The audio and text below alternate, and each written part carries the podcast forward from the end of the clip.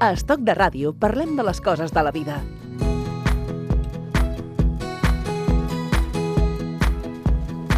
Catalunya és un país de cooperatives. N'hi ha més de 4.000 arreu del territori i el nombre continua creixent. Un fet que demostra que l'economia social i l'economia productiva no són incompatibles. I en aquest panorama engrescador, una d'aquestes cooperatives està d'aniversari. Es troba a Sabadell i és un exemple de consolidació empresarial que trenca la idea equivocada d'un projecte de cooperativa no pot tenir èxit.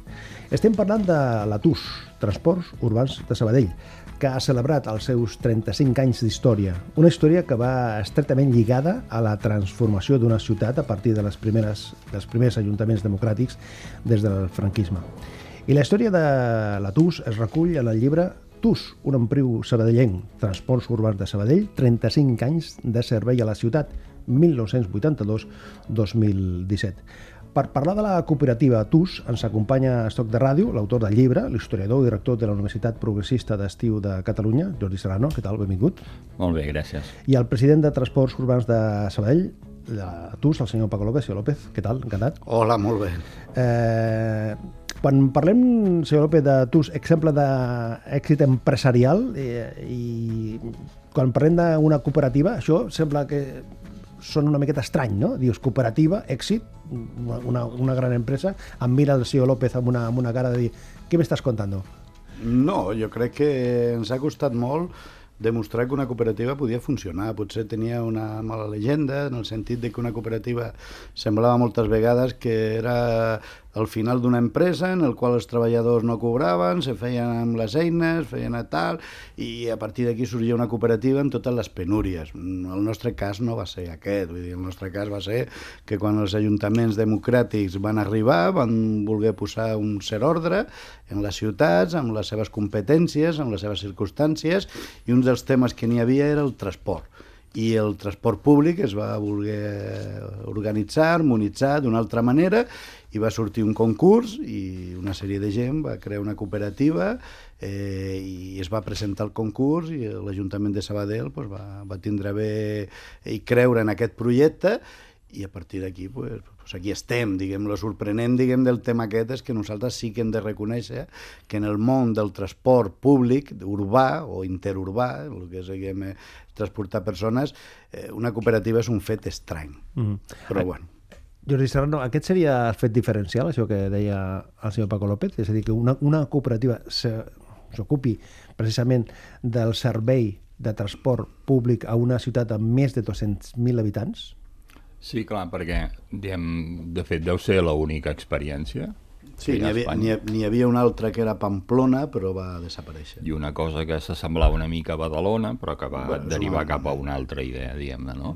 Però sí, no? I, Uh, bueno, en un món que sembla una mica antitètic, perquè cooperatives, per exemple, en el món de, de l'assistència social o tal, doncs n'hi ha bàsicament quasi tots els projectes potents acaben tenint la forma cooperativa, en canvi en el món del transport no, no? I, i llavors Uh, home, després de 35 anys sí que efectivament podem dir que és una història d'èxit, no? perquè això ja no és tenim una idea i ara farem no sé què, ja ho veurem, no? 35 anys són molts anys, i ha demostrat uh, un bon servei a la ciutat, de fet la TUS està molt ben valorada, sí, a Catalunya, que som especialistes que si et fan valorar una cosa sempre la suspenem, sigui el que sigui, en canvi la TUS ha mantingut uns, uns barems tant per per les pròpies enquestes, però també fetes per tercers, que tenen molt més mèrit, diguem, i credibilitat, un nivell de valoració molt alt, no? I mai ha generat vagues, conflictes, no sé què, que per comparació amb molts altres llocs també és un valor afegit. És a dir, la idea que una cooperativa és una relació harmònica entre treballadors, si afegeix a la TUS la relació harmònica entre el projecte cooperatiu i la ciutat.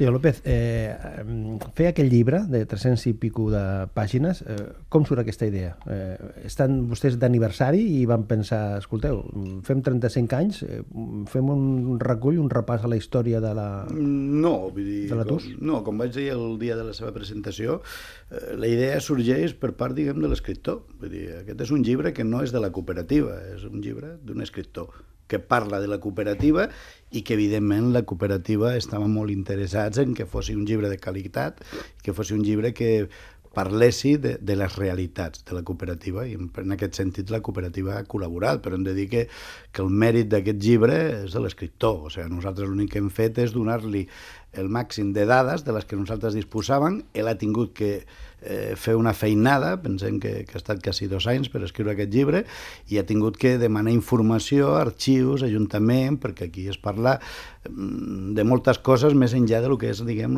el propi dia a dia de la cooperativa. No, jo crec que l'èxit d'aquest llibre, si té èxit, que jo crec que sí, es, li hem de donar a l'escriptor. Jordi, eh, el, el llibre neix mm, quan estaves eh, fent un altre llibre. Eh? Sí. És a dir, fas un llibre sobre l'alcalde Ferrés i a partir d'allí, eh, sí. quan comences a, a, surt, comences a tenir accés a informació del repàs dels del, anys de govern, eh, és quan apareix... Bueno, sí, de, de, de l'entrada a l'Ajuntament, diem. El, el, el llibre hi ha diverses, diverses coses, una és una llarga entrevista al 2000 que fa Xavier Domènech, que aquell moment era un jove historiador sabadellenc, diguem, uh, i el que faig és transcriure-la i llavors posar una gran introducció. Bé, surt de que hi ha un moment que Ferrés es refereix a la batalla pels autobusos, ell ho defineix així, i explica un trosset, diguem-ne, d'aquesta batalla, no? I home, això després amb una conversa amb el Paco, eh, amb un dinar, quan un cop ho havíem presentat i tal, hòstia, això sembla una història que és potent, perquè realment al, al naixement de l'Atus hi intervé gent com el Santiago Carrillo. Santiago home. Carrillo? Sí, el, el Santiago Carrillo, el rumor, al seu moment, és una història molt llarga, si resumit a l'anècdota, és hi ha un moment que l'Atus necessita l'aval de l'Ajuntament. Llavors hi ha una batalla perquè no li donguin l'aval per comprar tots la flota nova, diguem, els autobusos eren supervells, estropellats, la gent que ens escolti a Badalona també, mm, allà també deien que estaven tots que no, no tiraven, no? Bé, i per fer aquest aval hi va haver tota mena de pressions, i al final el rumor, això no, jo ho vaig ho he posat en forma de rumor perquè és incontrastable en aquest moment, però era que el Carrillo havia amenaçat al ministre yep. de que o donava el permís per l'aval, o paralitzava comissions obreres les obres de tots a les obres de remodelació del, dels camps de futbol del Mundial del Naranjito. Correcte? Uh, amb el qual, home, potser ens haguéssim estalviat el naranjito, no? home, no sé si, com, com, dei, com, com deia, si això forma part de, de la realitat, però sí que hi ha una altra realitat que tu has comentat alguna vegada i hem tingut l'oportunitat de, de compartir-ho. És quan l'Antonio Trives arriba a la, a la seu central del, del Banc Sabadell, quan s'estava negociant precisament sí. el tema de l'aval, hi ha una conversa entre l'Antonio Trives i uns dels dirigents del, del Banc Sabadell que d'alguna manera eh, posa en marxa eh, l'aval, no? Efectivament, sí. També el, el Banc de Sabell va tenir una primera actitud una mica dubitativa, el cert és que després va portar molt bé amb referència a tots els altres poders fàctics del moment, diguem-ne, no? però sí, el, el, el Trives, Antonio Trives li va dir, bueno, me sabe muy mal que las oficinas estén ocupadas, eh, les oficines del Banco Sabadell, i el Faust li diu un conseller delegat del banc, li diu, no, no, pues si no tenemos ninguna... Bueno, no, ja la tindrà, ja la tindrà si, si no dona l'aval. Al final van donar l'aval, no, però va intervenir Rodolfo Martín Villa, Antonio Gutiérrez Díaz, fins i tot Francisco Tomás i Valiente, i el, que era president del, del Tribunal, Tribunal Constitucional, Constitucional, que ara se'n parla tant, en aquell moment... Va acabar això, el Constitucional? Una, una derivada d'això va acabar el Constitucional, que ara seria molt llarg d'explicar, però, bueno, mm, i en la història prèvia, diem, també hi van intervenir altres personatges, eh, diem, molt importants. És a dir, que una petita història sabadellenca, en realitat, eh, hi ha un conflicte inicial, que és el que, per un historiador com jo, també ho fa molt atractiu. No? De totes maneres, a veure, el mèrit no és de l'autor, el mèrit del projecte Latús, 35 anys són els treballadors de Latús, jo he fet un llibre, però jo, uh, jo crec que és un gran mèrit. És dir... reculls, la, reculls la seva feina, clar, el clar, seu dia a dia d'aquests 35 anys. I, és una feina d'uns inicis heroics, no? d'un grup de gent que creen una cooperativa, d'una cooperativa molt, molt igualitària internament, deu ser de les cooperatives amb una estructura de sous més socialistes eh, que existeix a Espanya en aquests moments, eh, i mm, cal logren tirar endavant un projecte d'una envergadura en el seu moment molt notable, eh? perquè la gent eh, ha de... Ara, Paco, si m'equivoco, em rectifiques, però em sembla que aporten 500.000 pessetes de l'any 81, final del 81, inicis del 82, Uh, hòstia, això eren molts diners, eh? Pensem que un pis en aquell moment es comprava per un milió 200.000, un milió 300.000, eh? Uh, Fixem-se, Quina aposta dels treballadors, eh? Clar, quina, clar. quina aposta dels treballadors. en un moment de molta Estaven deixant eh, inseguretat. els seus recursos allà. Clar, perquè ara ara sabem que ha anat bé.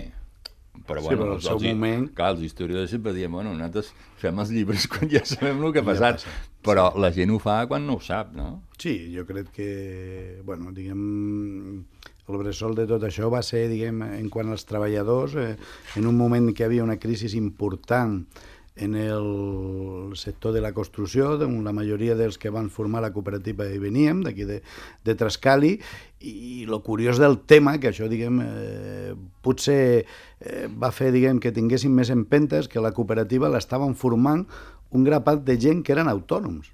O sigui, vull dir, no tenien, diguem, una sensació cooperativista. Tot el contrari, o eren taxistes o era gent que tenia una, una formigonera, un camió.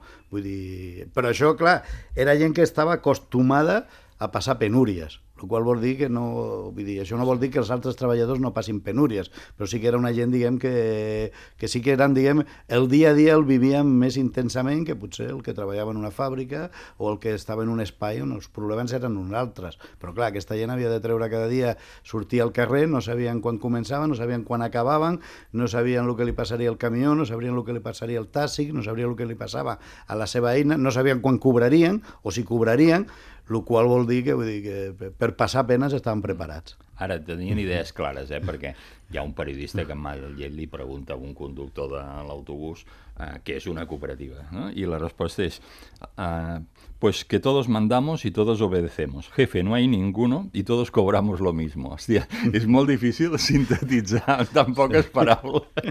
jo ho vaig trobar collonant quan ho vaig veure. No? Hòstia, si hagués de sintetitzar, aquesta seria la idea. No? Clar, eh, la TUS neix precisament en aquest moment de deteriorament del servei del transport a la ciutat de Sabadell. No? És a dir, estem parlant de l'any 70, el 70, 79. 78, 79, i a més a més ho explica el Jordi al llibre en un moment en què hi ha convocat les, les, les eleccions democràtiques i hi havia el risc de que el, mm, eh, o sigui, el, la possibilitat de que la mateixa companyia eh, continués hi havia perquè l'acord es- podrien renovar per 40-50 anys. Clar. Clar. Sí, el, el que fa l'empresa concessionària, que és l'actual Moventia, és eh, fer-li un fet a complir a l'Ajuntament. És a dir, eh, s'acaba la concessió, eh, doncs ho faràs amb les condicions que jo et marqui. I per allò hi havia un acord amb totes les empreses del, del món aquest, que estaven a l'antic sindicat vertical i després convertit en una patronal, de que no es presentaven on es presentés algú del grup. No?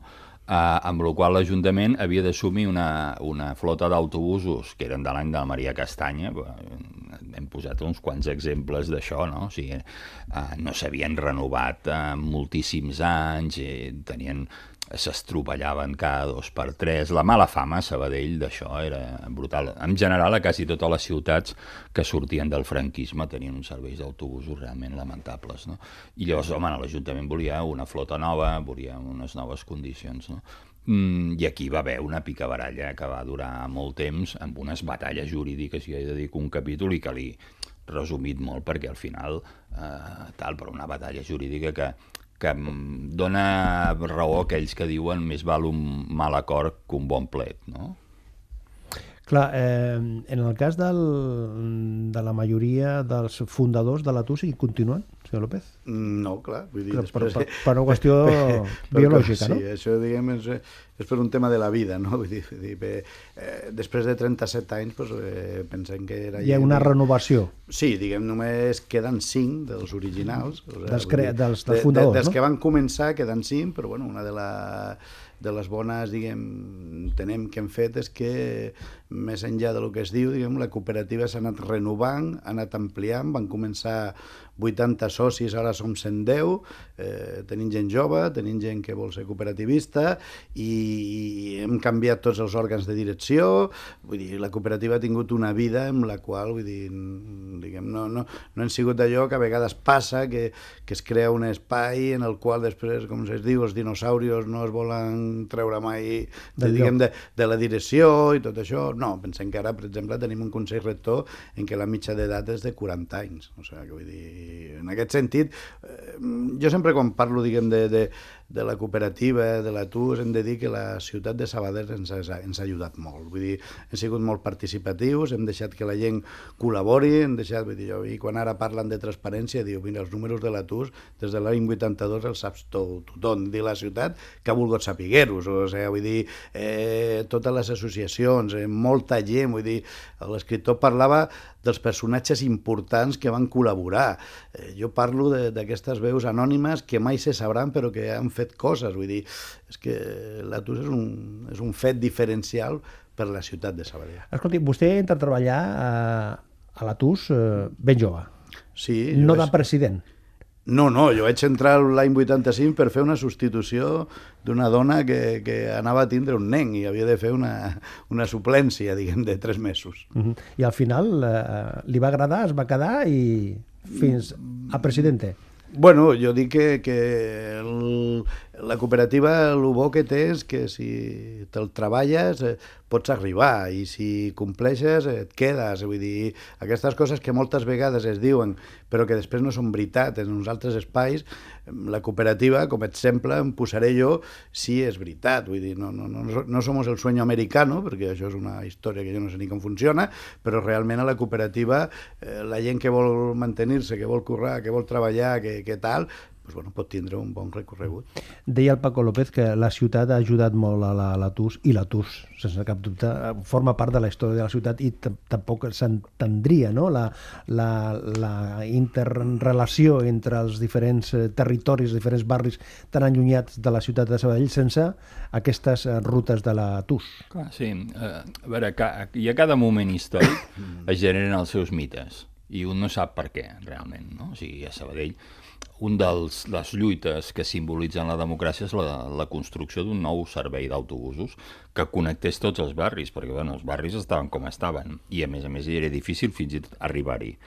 Que hi poguessin arribar i que després hi hagués un servei d'autobusos, això per relligar una ciutat mm, era impressionant, diguem, era una qüestió molt gran. Segurament és el, el símbol de la lluita per la llibertat més important que queda a la ciutat, i a més amb un avantatge, que és un símbol que els veus.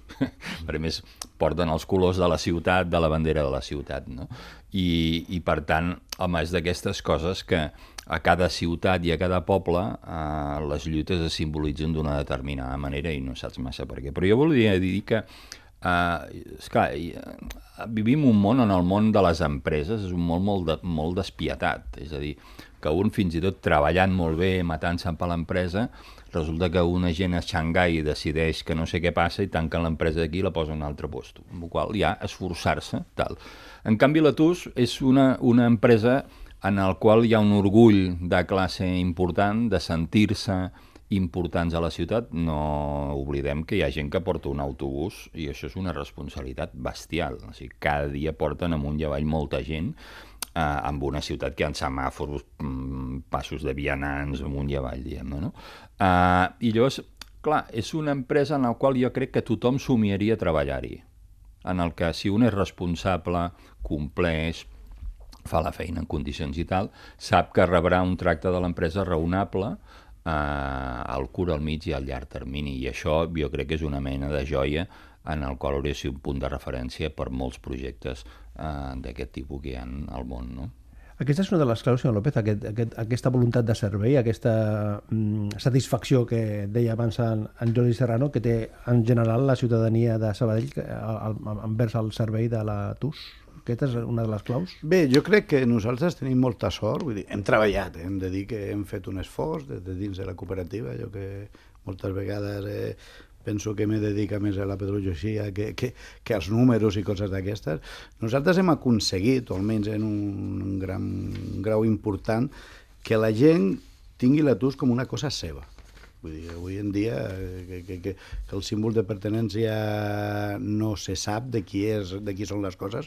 Com dèiem, Jordi, ve un de Sangai, et tanca la fàbrica i t'has quedat no sé què, o ve un altre i resulta que tens un edifici molt simbòlic i resulta que, que el seu amo és un xinès o jo què sé, un no sé què.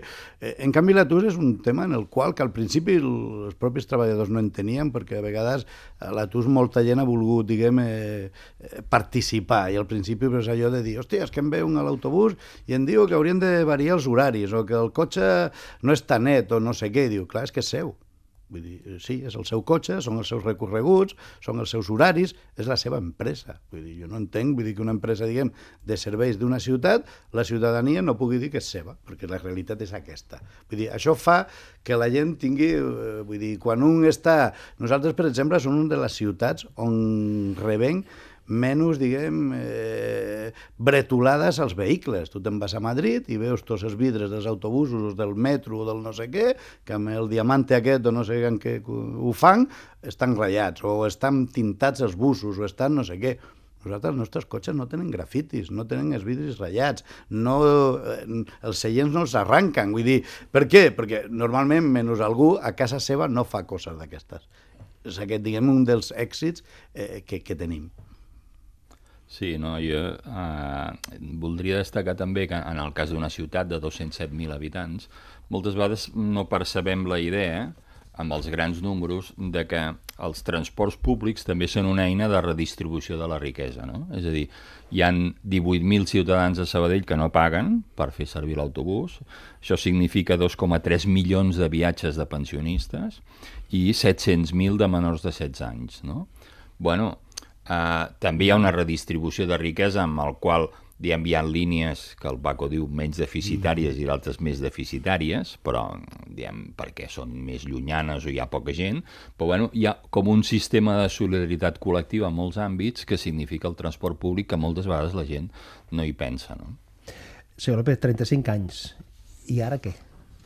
Bé, jo hem de dir que hem de ser cada dia millors. O sigui, vull dir, eh, moltes vegades aquesta pregunta me l'han fet moltes vegades. Diu, que, què heu de fer? Diu, bueno, pues, pues treballar per demà, i demà per demà passat. Ara que els entrenadors aquests de futbol sempre diuen partido a partido, pues nosaltres diem dia a dia. Però, però el dia a dia ha sigut des del primer dia, no? Vull dir, o sigui, eh, com deia Rambo, no?, en la pel·lícula aquella, que i ara què faràs? Vivir dia a dia, no? Pues, pues nosaltres entenem que és això, però sempre amb l'ull en tot el nou que sorgeix. O sigui, vull dir, de fet, nosaltres vull dir, anem el dia a dia, però renovem la flota, ara com que toquen, diguem, uns vehicles que ja han de, ser, han de ser més sostenibles, per això ja n'hi ha l'acord de comprar 15 vehicles híbrids, que si tot va bé a final d'any estaran en disposició, estem en el tema de, de les validadores, estem en el tema de fer el pagament sense contacte, estem en el tema de donar una millor informació amb els panels que teníem, un canvi de SAE, o sigui, diguem, tenim totes aquestes coses que serien... Però bueno, això no ens ha de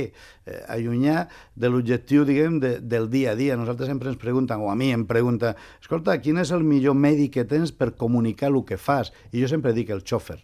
O sigui, el xòfer és el que al final a la iaia que no té app ni té pensar posar-s'ho, li explica, sí, si s'espera 5 minuts vindrà un altre cotxe, o al carrer aquest n'hi ha una aturada, o aquest no sé què, vull dir, no hem de fugir, diguem, de, de, de la humanitat. Il·lusió, compromís, igualtat, participació, democràcia, això és la TUS?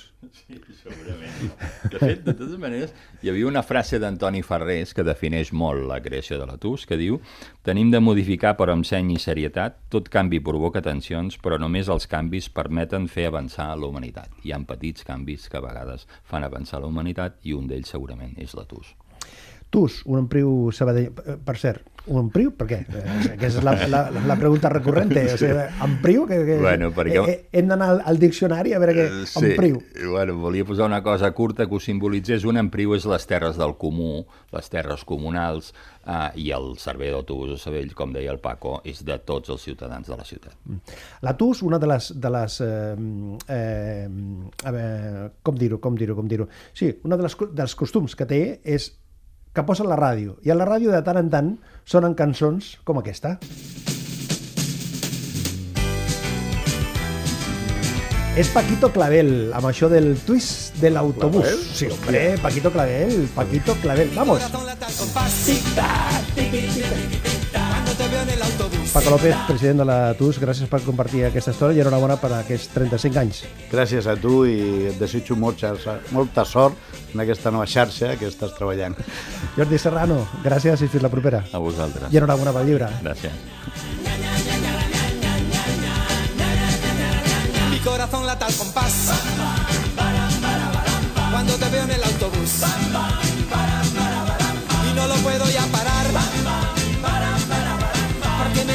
Inquietud. Y no lo puedo remediar. Mi corazón se vuelve a palpitar.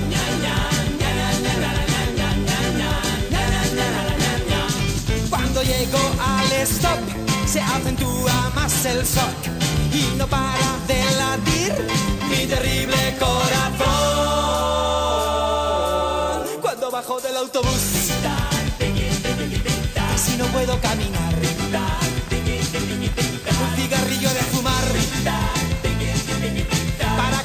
Ansiedad y no lo puedo remediar. Mi corazón se pone a palpitar.